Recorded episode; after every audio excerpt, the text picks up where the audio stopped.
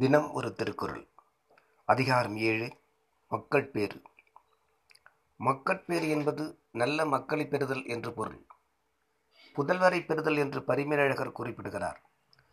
புதல்வர் என்ற சொல்லே திருக்குறளில் பயிலாமையாலும் மக்கள் என்ற சொல்லே ஆசிரியரால் ஆளப்படுவதாலும் மணக்குடவர் மக்கட்பேறு என்று கொண்டமையாலும் மக்கட்பேறு என்ற தலைப்பே பொருத்தமானது. அன்றியும் சென்ற அதிகாரத்தின் நன்மக்கட்பேறு என்ற முடிவும் காணலாம்.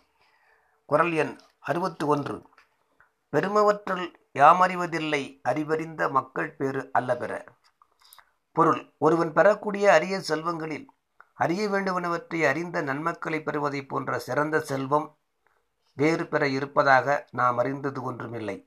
விளக்கம். செல்வம் இன்பத்தை கொடுக்கும் பொருள் புகழை கொடுக்கும் பொருள். இரண்டையும் மக்கள் உண்டாக்கலால் மக்களை செல்வம் என்றார். அறிவுடைய மக்கள் தமக்கும் பிறருக்கும் பயன்படலால் பிற செல்வங்களிலும் சிறந்தது என்று கூறினார்.